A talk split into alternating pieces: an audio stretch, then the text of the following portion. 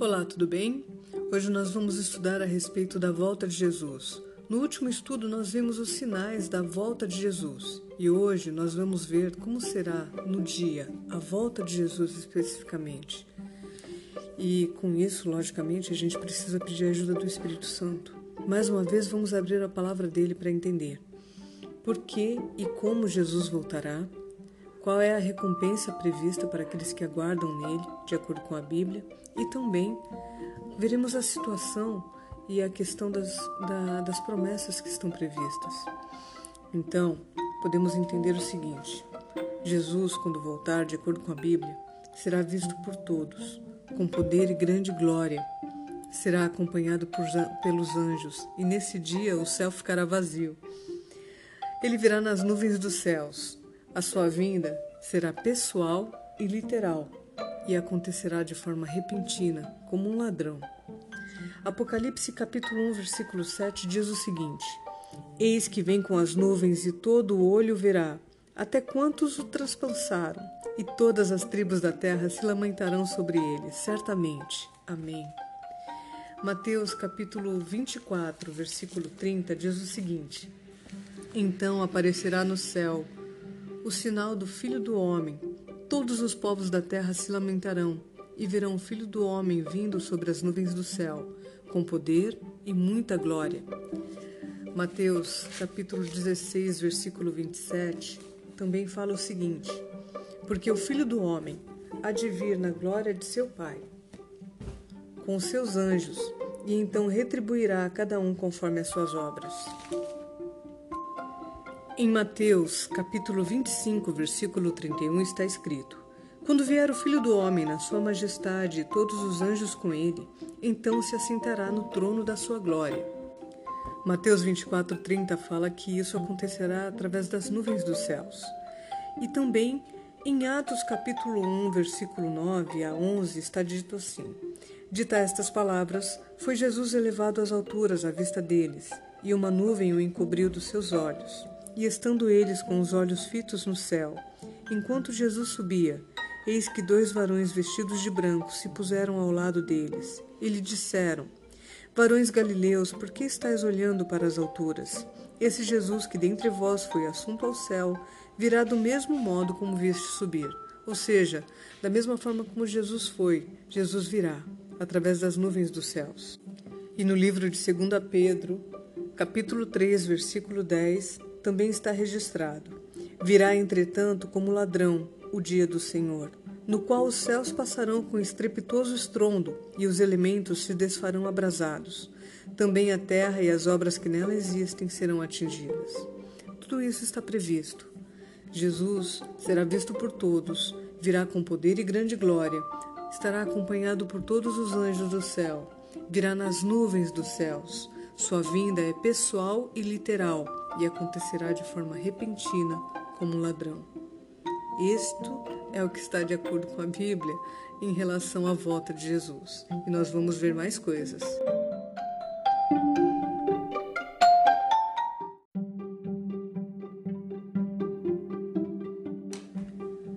Falando a respeito da questão daqueles que estiverem esperando por Jesus, a Bíblia fala sobre os ímpios e fala também sobre os justos. E ela fala da condição de cada um deles, tanto os que morreram em Cristo, aguardando na esperança, como daqueles que estiverem vivos. Isso vale tanto para justos como para ímpios. A Bíblia comenta em 1 Coríntios, capítulo 15, versículo 51, a situação dos justos, vivos e mortos. A partir do versículo 51 fala assim: Eis que vos digo um mistério: nem todos dormiremos, mas seremos transformados. Num momento, num abrir e fechar de olhos, ao ressoar da última trombeta. A trombeta soará, os mortos ressuscitarão incorruptíveis e nós seremos transformados. Porque é necessário que este corpo corruptível se revista da, incorruptibilidade e que o corpo mortal se revista da imortalidade.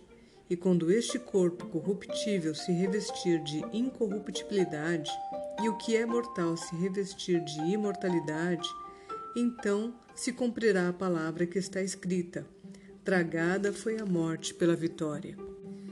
No capítulo 4 do livro de 1 Tessalonicenses, nós temos mais informações também nos versículos 16 e 17. Capítulo 4, 1 Tessalonicenses, versículos 16 e 17 fala assim: Porquanto o Senhor mesmo, dada a sua palavra de ordem, ouvida a voz do arcanjo e ressoada a trombeta de Deus, descerá dos céus, e os mortos em Cristo ressuscitarão primeiro. Depois nós, os vivos, os que ficarmos, seremos arrebatados juntamente com eles, entre nuvens, para o encontro do Senhor nos ares, e assim estaremos para sempre com o Senhor. A Bíblia apresenta para nós essas passagens para falar a respeito da situação daqueles que esperam em Cristo. Tanto os justos vivos como aqueles que morreram em Cristo, tendo Cristo como justiça, serão transformados, arrebatados e levados à mansão celestial, terão acesso à vida eterna. Em relação àqueles que morreram fora de Cristo, no caso, aqueles que morreram não confiando nos méritos e na justiça de Cristo, Apocalipse capítulo 6, versículos 15 a 17 também tem informações e fala o seguinte: Os reis da terra, os grandes, os comandantes, os ricos, os poderosos, e todo escravo e todo livre se esconderam nas cavernas e nos penhascos dos montes. E disseram aos montes e aos rochedos: Caí sobre nós, e escondei-nos da face daquele que se assenta no trono e, na, e da ira do cordeiro. Porque chegou o grande dia da ira deles, e quem é que pode suster-se? O livro de 2 Tessalonicenses, capítulo 2, versículo 8, também complementa o seguinte: Então será de fato revelado o iníquo, a quem o Senhor Jesus matará com o sopro de sua boca e o destruirá pela manifestação de sua vinda.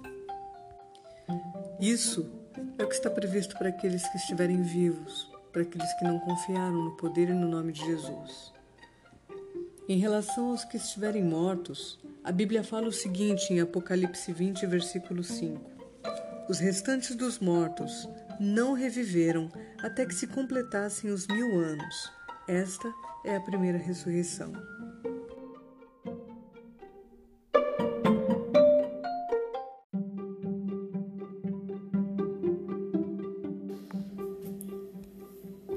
Jesus deixou para nós uma promessa. E ela está escrita em João, capítulo 14, versículo de 1 a 3, e fala o seguinte: Não se turbe o vosso coração. Credes em Deus, crede também em mim.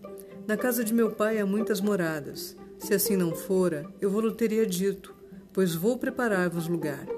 E quando eu for e vos preparar lugar, voltarei e vos receberei para mim mesmo, para que onde eu estou, estejais vós também. Essa é a promessa que fica para nós uma promessa que está registrada na Bíblia e que vale a pena a gente guardar no coração, além de muitas outras que nós vamos descobrir. Um grande abraço.